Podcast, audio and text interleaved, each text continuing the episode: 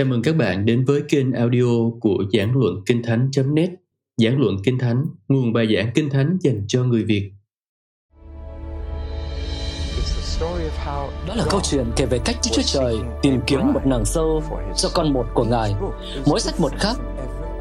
Tôi cố gắng đưa cho các bạn những chìa khóa để tự mình giải mã Kinh Thánh. Giải mã Kinh Thánh cùng David Paulson Thư Corinto nhất và nhì phần 2 Chúng ta chưa xét xong Corinto thứ nhất, nhưng trước khi đi tiếp, hãy để tôi nhắc đến một điều rất quan trọng. Vì đây là một thành phố ở Hy Lạp. Tuy về cơ bản thì thành này của La Mã, nhưng nó lại ở Hy Lạp và bị ảnh hưởng rất nhiều bởi ngôn ngữ tư duy triết lý Hy Lạp, cũng như tất cả chúng ta. Tư duy cơ bản của nền văn minh phương Tây là tư duy Hy Lạp. Chế độ dân chủ là một từ Hy Lạp. Không hề có chế độ dân chủ trong Kinh Thánh, nhưng tất cả chúng ta đều yêu chế độ dân chủ. Nó mang tính Hy Lạp. Thể thao ra từ Hy Lạp. Kinh Thánh không nói gì đến thể thao, trừ một hoặc hai minh họa của Phaolô. Không chỗ nào nói đến thể thao. Nhưng đây lại là tôn giáo của những người đàn ông tại đất nước này. Nó bắt nguồn từ Hy Lạp, từ Olympia tại Peloponnese và quá nhiều thứ đến với chúng ta từ Hy Lạp. Điều tệ nhất của tư duy Hy Lạp là chúng luôn phân tách giữa thuộc thể và thuộc linh. Họ không bao giờ có thể ghép hai điều đó lại với nhau, cho nên họ không thật sự coi trọng thân thể. Thân thể và linh hồn là hai điều tách bạch với nhau, và tôi e rằng tư duy cơ đốc đã cóp nhặt, tiếp thu tư tưởng Hy Lạp đó, rằng công việc của chúng ta là cứu những linh hồn. Và người Hebrew không bao giờ nghĩ như vậy. Người Hebrew nghĩ về một người như cả con người trọn vẹn, thân thể và linh hồn gộp thành một. Với họ thì linh hồn là một thân thể có hơi thở, đây là nguồn gốc của từ SOS, Save Our Soul, cứu lấy linh hồn của chúng tôi, nghĩa là cứu mạng, cứu thân thể của chúng tôi, và đó là tư duy Hebrew. Như vậy, vấn đề thật sự đằng sau nhiều vấn đề tại Corinto là họ nghĩ rằng thân thể không kết nối với linh hồn, và xa vào kiểu siêu thuộc linh chỉ coi trọng những thứ thuộc về linh hồn, và những điều xảy ra bên trong, nhưng thân thể cũng là một phần quan trọng không kém của tôi, như tâm linh. Đức Chúa Trời dựng nên cả hai. Đó là lý do tại sao người Hy Lạp tin rằng khi chết, thân thể chúng ta rửa ra và linh hồn chúng ta được tự do. Họ nói về một linh hồn bất tử trong một thân thể hay chết, trong khi tư duy Hebrew hoàn toàn ngược lại, rằng chúng ta có một linh hồn hay chết và cần một thân thể bất tử. Nên khi cái hay chết này được cho vào cái bất tử kia, thì sự chết bị nuốt mất trong sự đắc thắng. Thân thể rất quan trọng. Cơ đốc nhân không tin vào sự bất tử của linh hồn. Cái đó là Hy Lạp. Chúng ta tin vào sự sống lại của thân thể. Cái này là Hebrew. Chính thái độ với thân thể là điều họ không thể hiểu đúng đằng sau rất nhiều câu hỏi. Thân thể và linh hồn bị tách bạch với nhau. Nên người Hy Lạp làm một trong ba điều với thân thể mình, hoặc là họ nuông chiều chúng và nói, dù ta có làm gì với thân thể, thì cũng không ảnh hưởng gì đến linh hồn. Hoặc họ phớt lờ chúng và cố gắng sống một cuộc đời thoát khỏi những ham muốn xác thịt một kiểu chủ nghĩa khổ hạnh, hoặc họ thần tượng thân thể mình và tạc những bức tượng về cơ thể hoàn hảo. Điều đó đã du nhập vào văn hóa phương Tây. Nếu nhìn các pho tượng Hy Lạp, thì bạn sẽ thấy các môn thể thao của họ được tạc tượng khỏa thân, vì họ đã thần tượng thân thể mình. Tất cả những thứ này đều là thái độ sai trái với thân thể. Và Phaolô phải nói với người Corinto rằng, anh em không biết rằng thân thể anh em là đền thờ của Đức Thánh Linh, và điều anh chị em làm với thân thể mình sẽ ảnh hưởng đến linh hồn anh em. Việc say xỉn tại tiệc thánh ảnh hưởng đến đời sống thuộc linh của anh em. Chơi gái bại dâm cũng ảnh hưởng. Thực chất là anh em đang kết hợp đấng Christ với gái bại dâm đó. Vì giờ đây thân thể anh em là chi thể của đấng Christ. Bạn thấy đó, họ đang sai lệch trong chính thái độ với thân thể mình, nên họ mới gặp vấn đề khi tin vào sự sống lại, vì điều đó thuộc về thân thể. Đến tận ngày nay, người ta vẫn gặp vấn đề với những điều thuộc về thân thể, trong khi thân thể chúng ta là một phần Chúa tạo dựng cho chúng ta. Trong sách cầu nguyện Do Thái có một lời cầu nguyện đáng yêu dùng khi đi vệ sinh để ngợi khen Chúa rằng thân thể chúng ta đang hoạt động tốt và cảm ơn Chúa vì nỗi buồn được giải quyết và mình cảm thấy dễ chịu hơn nhiều. Hallelujah. Bạn thấy đó, với chúng ta thì điều đó rất không thuộc linh. Tôi đến một số nhà sĩ cơ đốc dán đầy câu tĩnh nguyện và có một đống sách tĩnh nguyện cạnh bệ sĩ, bạn biết đấy. Tất cả là để đầu tôi thoát khỏi việc mình đang làm mà bước vào những điều thuộc linh. Nhưng người Hebrew ngợi khen Chúa vì thân thể mình. Khi già đi và không thể kiểm soát được chúng, anh chị em sẽ ước giá như mình ngợi khen Chúa vì thân thể mình khi nó còn hoạt động tốt. Đó là tư duy Hebrew và cách hiểu đúng đắn về thân thể đền thờ của Đức Thánh Linh và hội thánh là thân thể của Đấng Christ. Tất cả đều là thân thể, thân thể, thân thể, thấy không ạ? À? Nên thực ra, những gì anh chị em làm với thân thể mình, độ dài của tóc anh chị em là một phần thuộc linh của anh chị em. Đó không phải là một điều không kết nối với linh hồn. Anh chị em, mà anh chị em đang thờ phụng Chúa với thân thể của mình. Như vậy, từ đầu đến cuối, chúng ta thấy thái độ sai trái của Hy Lạp với thân thể khiến họ gặp vấn đề và tất nhiên các ân tứ thuộc linh. Vì nhiều người tin lành có lối tư duy Hy Lạp, nên họ không thể hiểu được những ân tứ thuộc linh ảnh hưởng đến thân thể và cảm thấy chỉ nên thờ phượng trong lòng thôi. Thờ phượng Chúa bằng thân thể à không ổn. Giơ hai tay lên á, kỳ cục thế.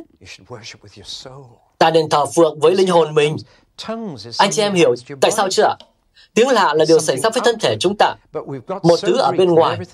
Nhưng chúng ta đã quá Hy Lạp đến nỗi mọi thứ phải giữ trong lòng và phải thuộc linh. Bạn có hiểu ý tôi nói không ạ? À? Làm gì với thân thể để thờ phượng là không thuộc linh? Có chứ. Với người Hebrew là như vậy. Người Hebrew giơ tay lên với Chúa, họ nhảy múa trước Chúa. Với họ, thân thể là để dâng cho Đức Chúa Trời. Nhưng chúng ta thích đứng nghiêm.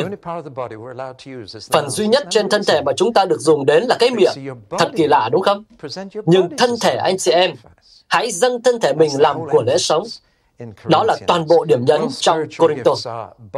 Vâng, các ân tứ thuộc linh là các ân tứ thuộc thể, các phép lạ, sự chữa lành là ân tứ thuộc thể. Ôi, cái này không thuộc linh lắm đúng không? Vì nó làm điều này, điều kia với thân thể con người.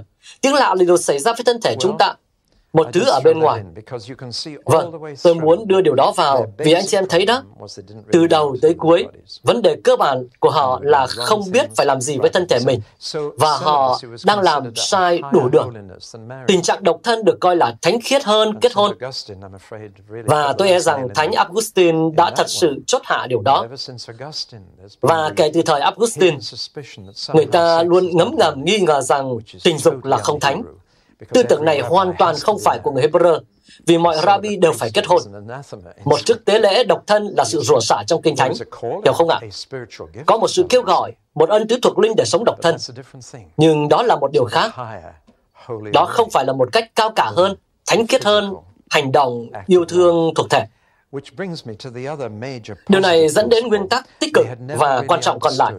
Người ta chưa bao giờ thật sự hiểu tình yêu là gì. Và tới ngày nay, rất tiếc là từ yêu trong tiếng Anh hay tiếng Việt lại để chỉ rất nhiều thứ và chúng ta gặp cùng một vấn đề như vậy. Khi nói đến các ân tứ thuộc linh, Phaolô cảm tạ Chúa vì họ có các ân tứ thuộc linh.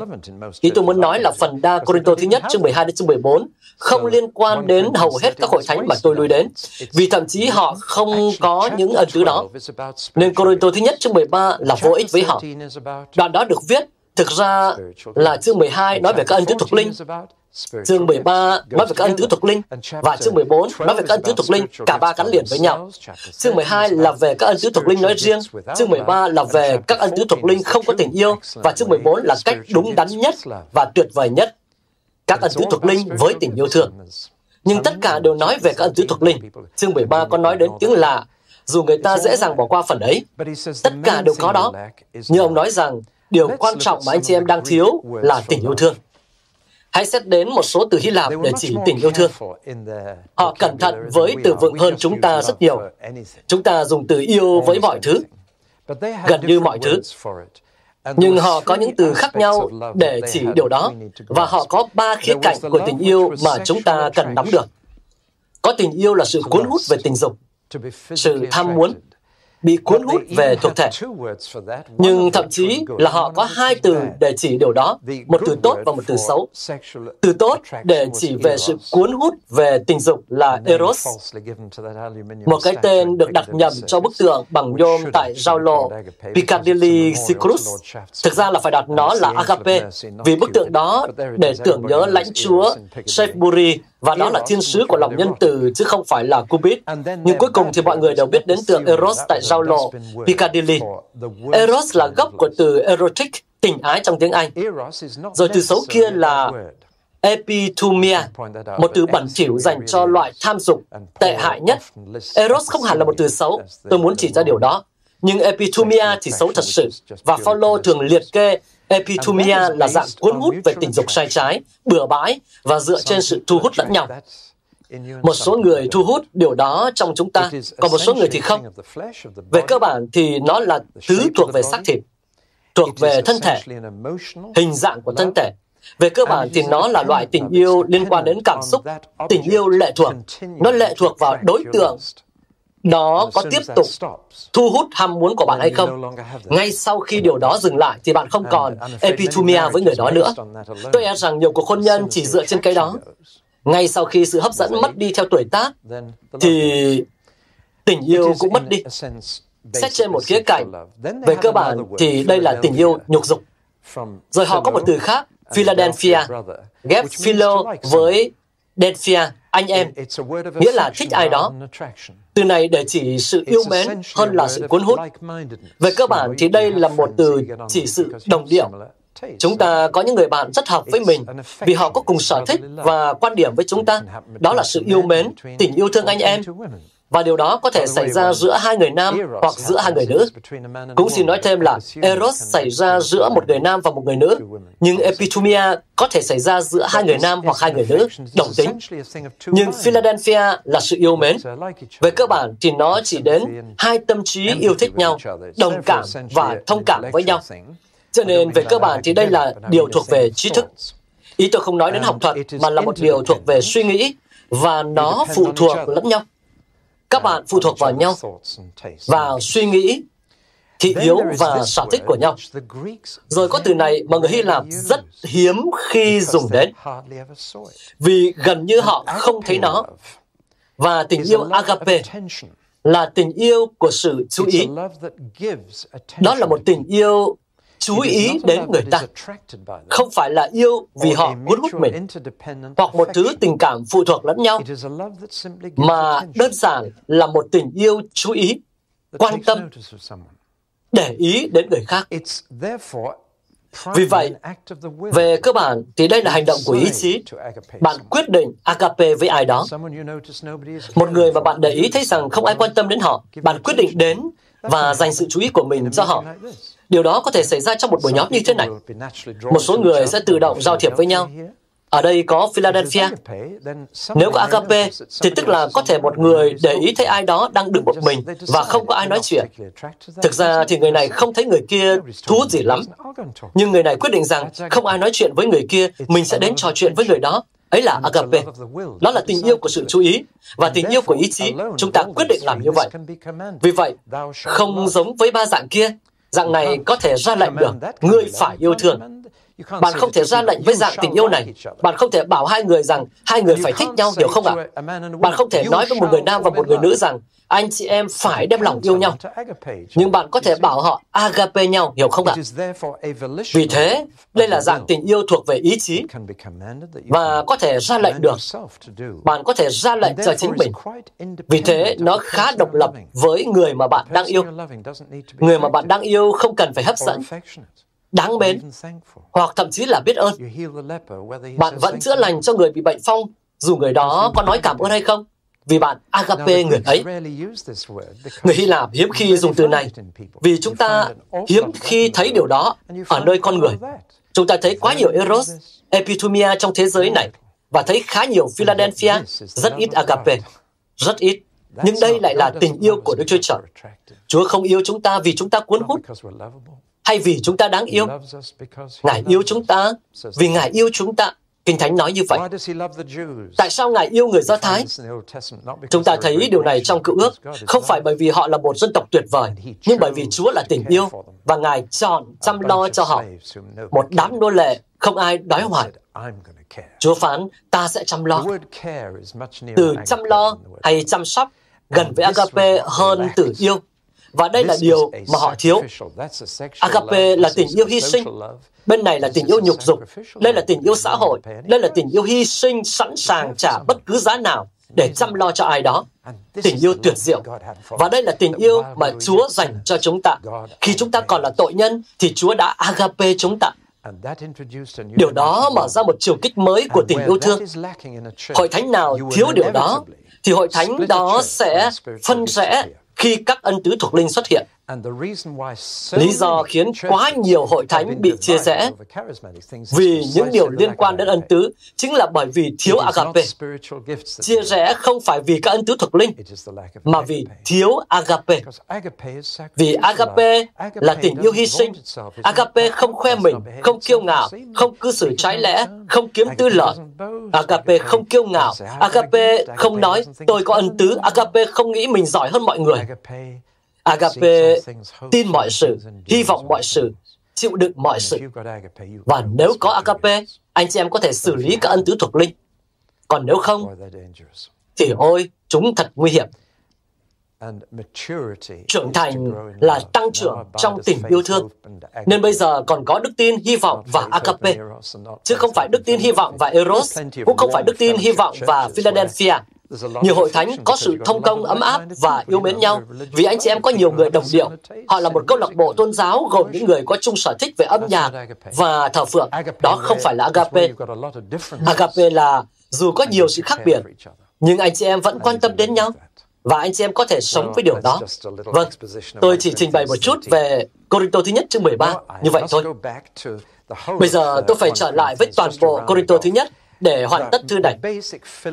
Phần nhân cơ bản của chiếc bánh mì kẹp là tất cả những vấn đề này và các nguyên tắc về thân thể, về tình yêu thương cần phải được khai thác từ thư này và áp dụng với các vấn đề của chúng ta. Nhưng ở đầu và cuối thư, Paulo phải xử lý hai điều rất nền tảng. Đầu tiên là họ đang quên lãng thập tự giá. Vì từ thập tự giá với người Hy Lạp là một sự xúc phạm. Tại sao? Tại sao một thân thể bị đóng đinh vào thập tự giá lại có thể mang đến sự cứu rỗi về thuộc linh? Lại là vấn đề về thân thể. Thập tự giá quá thuộc thể đối với người Hy Lạp. Đó là một phương thức cứu rỗi bằng cách đóng đinh một thân thể lên cây gỗ. Và họ không thể hiểu nổi điều đó, nên họ quên nó đi. Vấn đề là khi né tránh thập tự giá và quên thập giá đi, thì chúng ta bắt đầu chia rẽ về những điều khác. Phaolô nói, Phaolô có chịu đóng đinh vì anh em không? Apollo có chịu đóng đinh vì anh em không? Führer có chịu đóng đinh vì anh em không? Thế thì tại sao anh em lại về phe một người lãnh đạo? Họ chẳng chết vì anh em. Thế nên chúng ta mới thường xuyên dùng bánh và chén để gắn với thập tự giá và luôn nhớ đến sự đóng đinh rằng chính Chúa Giêsu chứ không phải một người mục sư chết vì anh chị em. Chúng ta không đi theo con người, trong sự chia rẽ của người Corinto, tôi phải nói đến điều này. Có những người nói rằng chúng tôi theo Phaolô, chúng tôi theo Führer, chúng tôi Lutheran, chúng tôi theo John Wesley. Tôi sẽ không đưa ra cái tên hiện đại nào, nhưng nhiều lắm. Rồi trong tất cả những điều đó, có một nhóm người nhỏ nói rằng tôi theo đấng Christ. Và Phaolô nói, cái đó cũng tệ không kém. Một điểm rất thú vị nhé. Tôi thấy buồn cười khi đến một thành phố lớn như Birmingham. Cái này không có thật đâu ạ. Nhưng tôi đến một thành phố lớn như Birmingham và thấy một liên hữu nhỏ mới tự gọi mình là Liên hữu cơ đốc Birmingham. Chính cấm. Cứ như thể là không có liên hữu cơ đốc nào ở Birmingham ngoài họ vậy. Chúng tôi chào đấng Chris. Điều đó cũng tệ không kém. Khi chúng ta nghĩ rằng người ta có một cái mác, người ta có hệ phái, nhưng chúng tôi chỉ là cơ đốc nhân thôi. Anh chị em biết đấy, chúng ta có thể nói điều đó trong tinh thần hoàn toàn sai trái. Và Phaolô nói, một số anh chị em nói rằng chúng tôi theo đấng Chris. Cái đó cũng tệ chẳng kém với việc nói rằng chúng tôi theo Führer. Nếu anh chị em dùng điều đó để phân biệt mình với những người khác mà đấng Chris đã chết thay. Đừng bao giờ lãng quên sự đóng đỉnh. Ở cuối thư, họ có những nghi ngờ về sự sống lại, vì người Hy Lạp tin vào sự bất tử của linh hồn. Điều mà họ không thể hiểu được là sự sống lại của thân thể. Và với họ, thiên đàng mà có thân thể thì dường như không phải là thiên đàng. Và người ta vẫn nghĩ là những người chết bay lơ lửng trong những chiếc áo dài trắng, trong một bầu không khí tâm linh ma quái. Nghe này, tương lai của chúng ta là có một thân thể mới, một thân thể thực thụ mà chúng ta có thể rờ chạm như thân thể này. Tôi rất nóng lòng chờ thân thể mới của mình. Và Chúa Giêsu có một thân thể mới sau khi phục sinh. Ngài có thể ăn cá và nấu bữa sáng.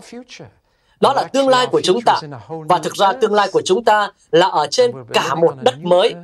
Chúng ta sẽ sống trong đất mới với những thân thể mới và Đức Chúa Trời sẽ sống trên đất với chúng ta. Đó là một điều rất khó hiểu với tư duy Hy Lạp, nên họ có những nghi ngờ về sự sống lại. Corinto thứ nhất, chương 15, là ghi chép đầu tiên về những người chứng kiến thân thể phục sinh của Chúa Giêsu. Một lần nữa, vấn đề then chốt trong Corinto là thân thể, thân thể. Vâng, tôi nghĩ là chúng ta phải rời Corinto thứ nhất và lướt nhanh sang Corinto thứ nhì. Vì tôi e rằng tôi không ở đây để đưa bạn đi hết Kinh Thánh. Chúng ta không thể làm điều đó vì thời gian có hạn. Tôi ở đây để cho bạn cái nhìn tổng quan, chút mùi vị của mỗi sách trong Kinh Thánh, để bạn muốn bước vào và cảm thấy mình có thể hiểu được sách đó. Bây giờ hãy xét đến thư Corinto nhì. Bức này thiếu bài bản nhất trong các thư và cũng cá nhân nhất. Gần như toàn bộ thư đều là tự truyện. Phaolô nói về chính mình từ đầu tới cuối. Nếu bước đầu viết cho các thành viên hội thánh, thì bước này viết cho các lãnh đạo hội thánh, những người phục vụ. Mọi lãnh đạo trong hội thánh nên đọc Corinto nhì thường xuyên. Nếu Corinto thứ nhất là những gì Phaolô nghĩ về người Corinto, thì thư này là những gì họ nghĩ về ông. Mối quan hệ giữa người Corinto và ông thì rất tệ. Nó trải qua hai giai đoạn.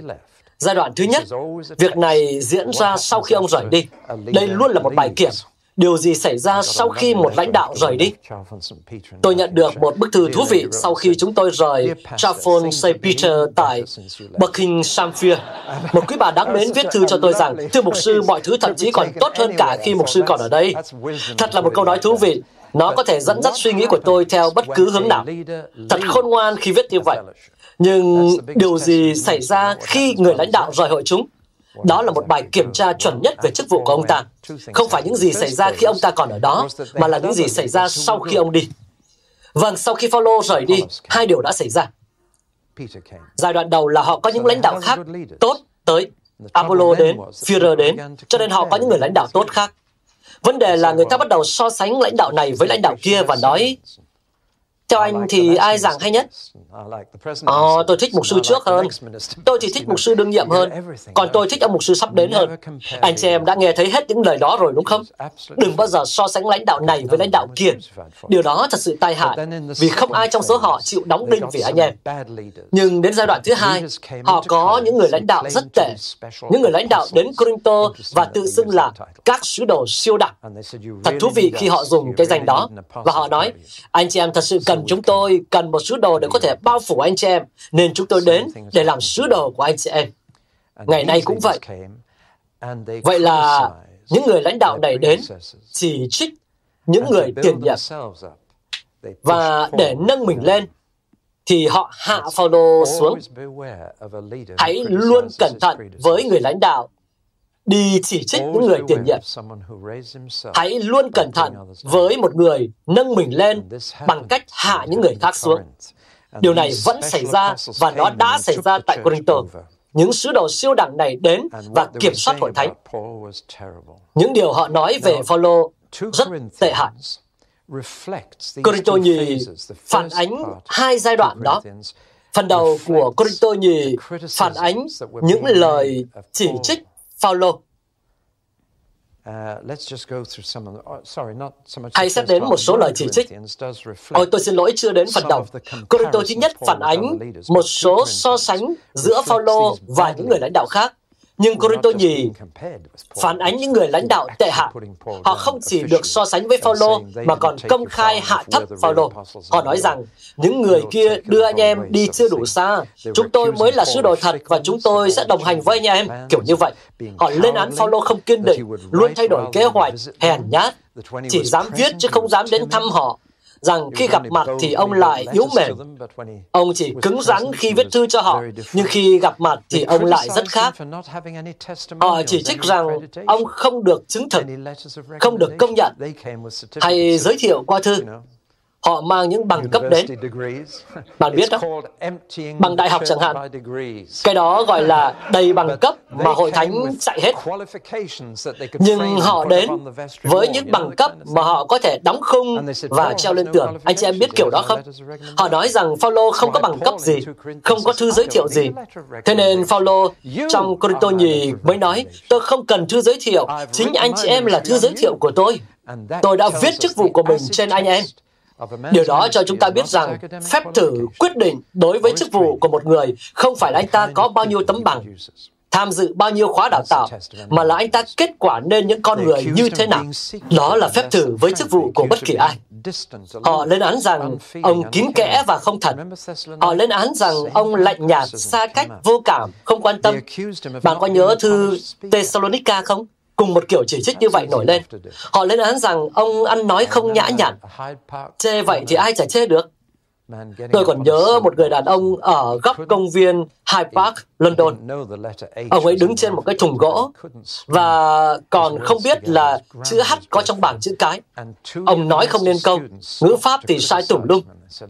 Có hai cậu sinh viên đại học dừng lại để chê bai ông và nói nghe cái ngữ pháp và thấy ghê. Nhưng một cậu sinh viên đó đã bị thuyết phục và trở thành một mục sư vĩ đại. Vì mục sư rất nổi tiếng mà các bạn đều biết tên. Chính cái sai ngữ pháp đó đã khiến cậu ta chú ý, trong khi những người khác chê bai. Nhưng anh chị em thấy đó, rất dễ để chê bai một người ăn nói không nhã nhặn. Anh em có biết điều tệ hại nhất mà họ nói về Paulo, anh chị em tin được không? Họ nói rằng ông ta không tính phí, chứng tỏ là ông không phải là một diễn giả hay. Vì nếu là diễn giả hay thì Paulo có thể tính phí cao. Và tất nhiên ở Hy Lạp, phương tiện giải trí không phải là TV mà là những chiếc ra lưu động.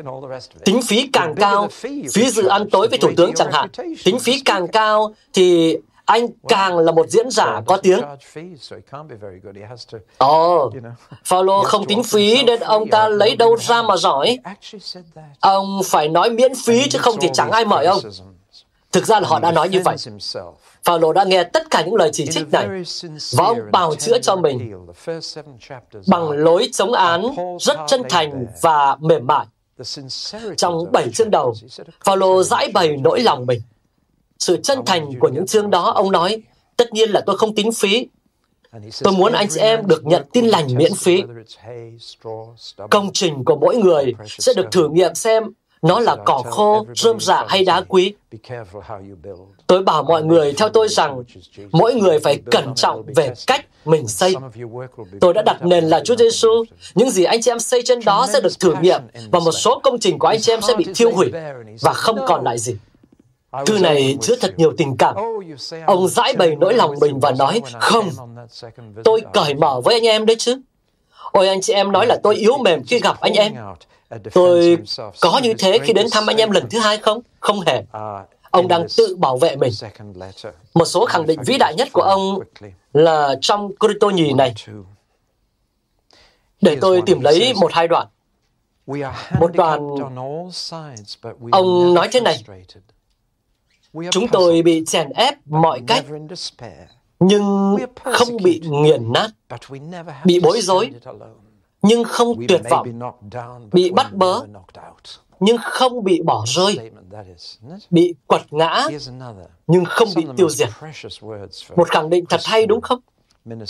Khẳng định nữa này, đây là một trong những lời quý báu nhất với những mục sư cơ đốc. Hãy nghe điều này. Chúng tôi không làm cớ vấp phạm cho ai.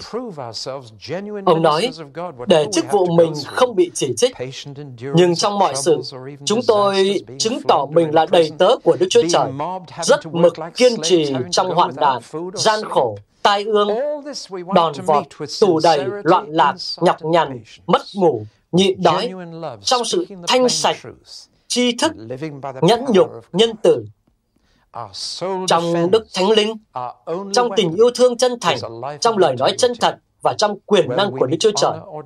Cầm vũ khí công chính trong cả tay phải lẫn tay trái, dù vinh hay nhục, dù mang tiếng xấu hay được tiếng tốt. Chúng tôi bị đối xử như những kẻ lừa đảo, nhưng lại là người chân thật, bị xem như những người xa lạ, nhưng lại là được mọi người biết đến, bị xem như gần chết, nhưng thật chúng tôi vẫn sống, xem như bị hình phạt, nhưng không bị giết chết, xem như buồn bã, nhưng luôn vui mừng, xem như nghèo thiếu, nhưng lại làm cho nhiều người giàu có, xem như không có gì, nhưng lại có tất cả. Đây là những khẳng định đầy ấn tượng. Ai đọc mà chẳng cảm động. Ông đang bảo vệ chính mình. Ông không để cho những lời nói dối về chức vụ của mình được lan ra. Vâng, đó là chương 1 đến chương 7. Nhưng so với chương 1 đến chương 7, thì chương 10 đến chương 13 rất khác. Ông không còn bảo vệ mình nữa, mà quay ra tấn công những người khác. Và đây là những lời lên án rất gay gắt. Ông dùng đến lối châm biếm và mỉa mai, vì giờ đây ông đang xử lý những sứ đồ giả đến phá hoại mối thông cộng. Và ông nói không hề nhẹ. Những lời tôi vừa đọc cho anh chị em rất mềm mại. Nhưng giờ đây, ông trở nên gay gắt. Và một lần nữa, tôi nghĩ tốt nhất là tôi nên đọc một số câu cho anh chị em. Vì như vậy anh chị em sẽ nhận được ông thay đổi trọng tâm như thế nào. Tôi sẽ đọc nhé. Ước gì anh chị em chịu đựng sự điên rồ của tôi một chút, phải anh chị em nên chịu đựng. Vì anh em, tôi ghen với cái ghen của Đức Chúa Trời, bởi tôi đã gả anh em cho một người chồng duy nhất trình diện anh em như một trinh nữ tinh khiết cho đấng Christ. Nhưng tôi sợ rằng, như Eva bị con rắn dùng mưu mô lừa dối thể nào, thì tư tưởng của anh em cũng bị hư hỏng, mất sự chân thật và tinh sạch đối với đấng Christ thể ấy. Vì nếu có ai đến giao giảng cho anh em một Giêsu khác, với Đức Chúa Giêsu mà chúng tôi đã giao giảng, hoặc nếu anh chị em nhận một linh khác với thánh linh anh chị em đã nhận, hoặc tiếp nhận một tin lành khác với tin lành anh em đã nhận, thì chắc anh em cũng sẵn sàng chấp nhận. Tôi nghĩ rằng tôi chẳng thua kém gì các sứ đồ siêu đẳng kia đâu. Lời nói của tôi có thể kém trôi chảy, nhưng tri thức thì không kém đâu. Tôi đã tỏ rõ điều này trong mọi trường hợp và giữa mọi người. Tôi có lỗi gì khi hạ mình xuống để anh em được tôn cao? Và khi tình nguyện giao giảng tin lành của Đức Chúa Trời cho anh em mà không đòi hỏi gì, tôi đã vơ vét từ các hội thánh khác bằng cách nhận trợ cấp của họ để phục vụ anh em. Trong thời gian ở với anh em, gặp lúc thiếu thốn, tôi đã không phiền lụy một ai. Vì tôi không yêu thương anh em chăng? Có Đức Chúa Trời biết. Nhưng điều tôi đang làm, tôi sẽ tiếp tục làm để loại bỏ cơ hội của những kẻ tìm cơ hội khoe khoang rằng họ cũng như chúng tôi. Vì những kẻ như vậy là sứ đồ giả những kẻ làm công lừa dối, mạo làm sứ đồ của Đấng Christ. Nào có lạ gì? Ngay cả Satan cũng mạo làm thiên sứ sáng láng. Vì vậy, những đầy tớ của nó mạo làm đầy tớ của sự công chính thì cũng chẳng lạ gì. Kết cuộc chúng sẽ nhận hậu quả xứng đáng với việc chúng đã làm. Tôi nhắc lại này, Đừng ai nghĩ là tôi điên rồ. Nhưng nếu anh em đã nghĩ vậy, thì hãy chấp nhận tôi như kẻ điên rồ, để tôi cũng được tự hào đôi chút. Điều tôi đang nói không phải là những gì Chúa muốn tôi nói, nhưng nói như một kẻ điên rồ đầy tin tưởng tự hào. Vì có nhiều kẻ tự hào theo lối xác thịt, thì tôi cũng sẽ tự hào. Vì anh em cho mình là những người khôn ngoan, lại vui lòng chịu đựng những kẻ điên rồ. Phải, anh em thường chịu đựng. Nếu người ta bắt nạt anh em làm nô lệ, ăn nuốt anh em, tước đoạt anh em, khinh để hay tát vào mặt anh em, tôi lấy làm xấu hổ và nói rằng chúng tôi đã tỏ ra nhu nhược trong việc này. Nhưng bất cứ người nào dám tự hào về điều gì, thì nói như một người điên, tôi cũng dám tự hào về điều đó. Họ là người Hebrew chăng? Tôi cũng vậy. Họ là người Israel chăng? Tôi cũng thế. Họ là dòng dõi Abraham chăng? Tôi cũng vậy. Họ là những đầy tớ của Đấng Christ chăng? Tôi nói như một người điên, tôi còn hơn họ nữa. Tôi đã chịu khó nhọc nhiều hơn, tù tội nhiều hơn, đòn vọt vô kể, nhiều lần suýt bỏ mạng, năm lần bị người Do Thái đánh bằng roi, mỗi lần thiếu một roi đầy bốn chục, ba lần bị đòn, một lần bị ném đá, ba lần bị chìm tàu, một đêm một ngày trôi giạt trên biển.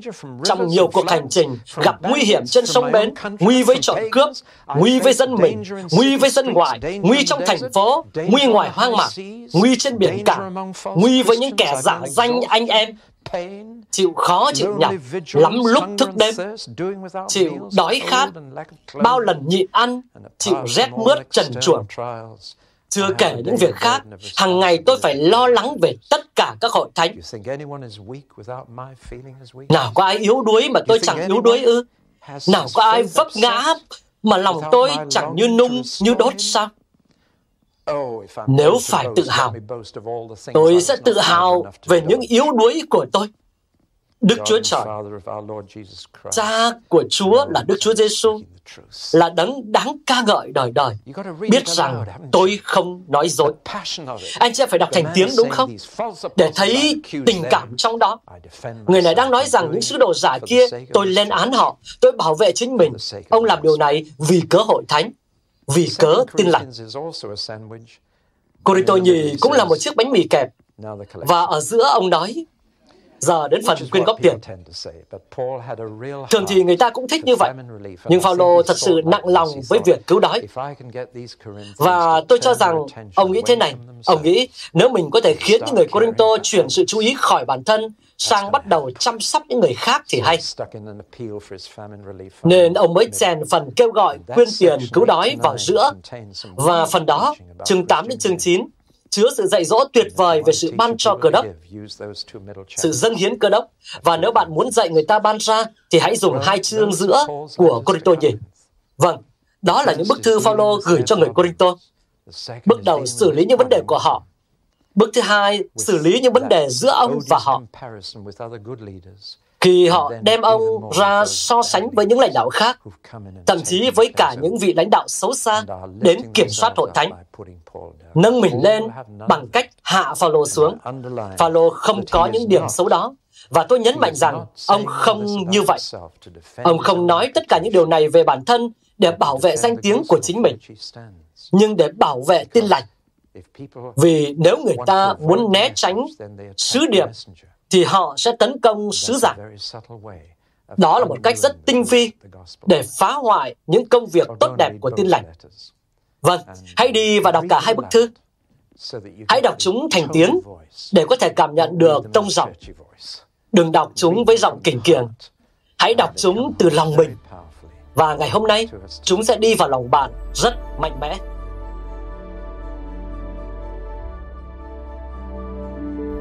Các bạn vừa nghe xong bài giảng được phát trên kênh audio của Giảng Luận Kinh Thánh. Kênh nhằm cung cấp cho các tín hữu và tôi tớ Chúa người Việt những bài giảng chọn lọc của các diễn giả kinh điển trong những thời đại khác nhau. Để biết thêm thông tin về chúng tôi, xin vui lòng truy cập trang web giảng luận kinh thánh.net. Xin chào và hẹn gặp lại các bạn trong những bài giảng tiếp theo.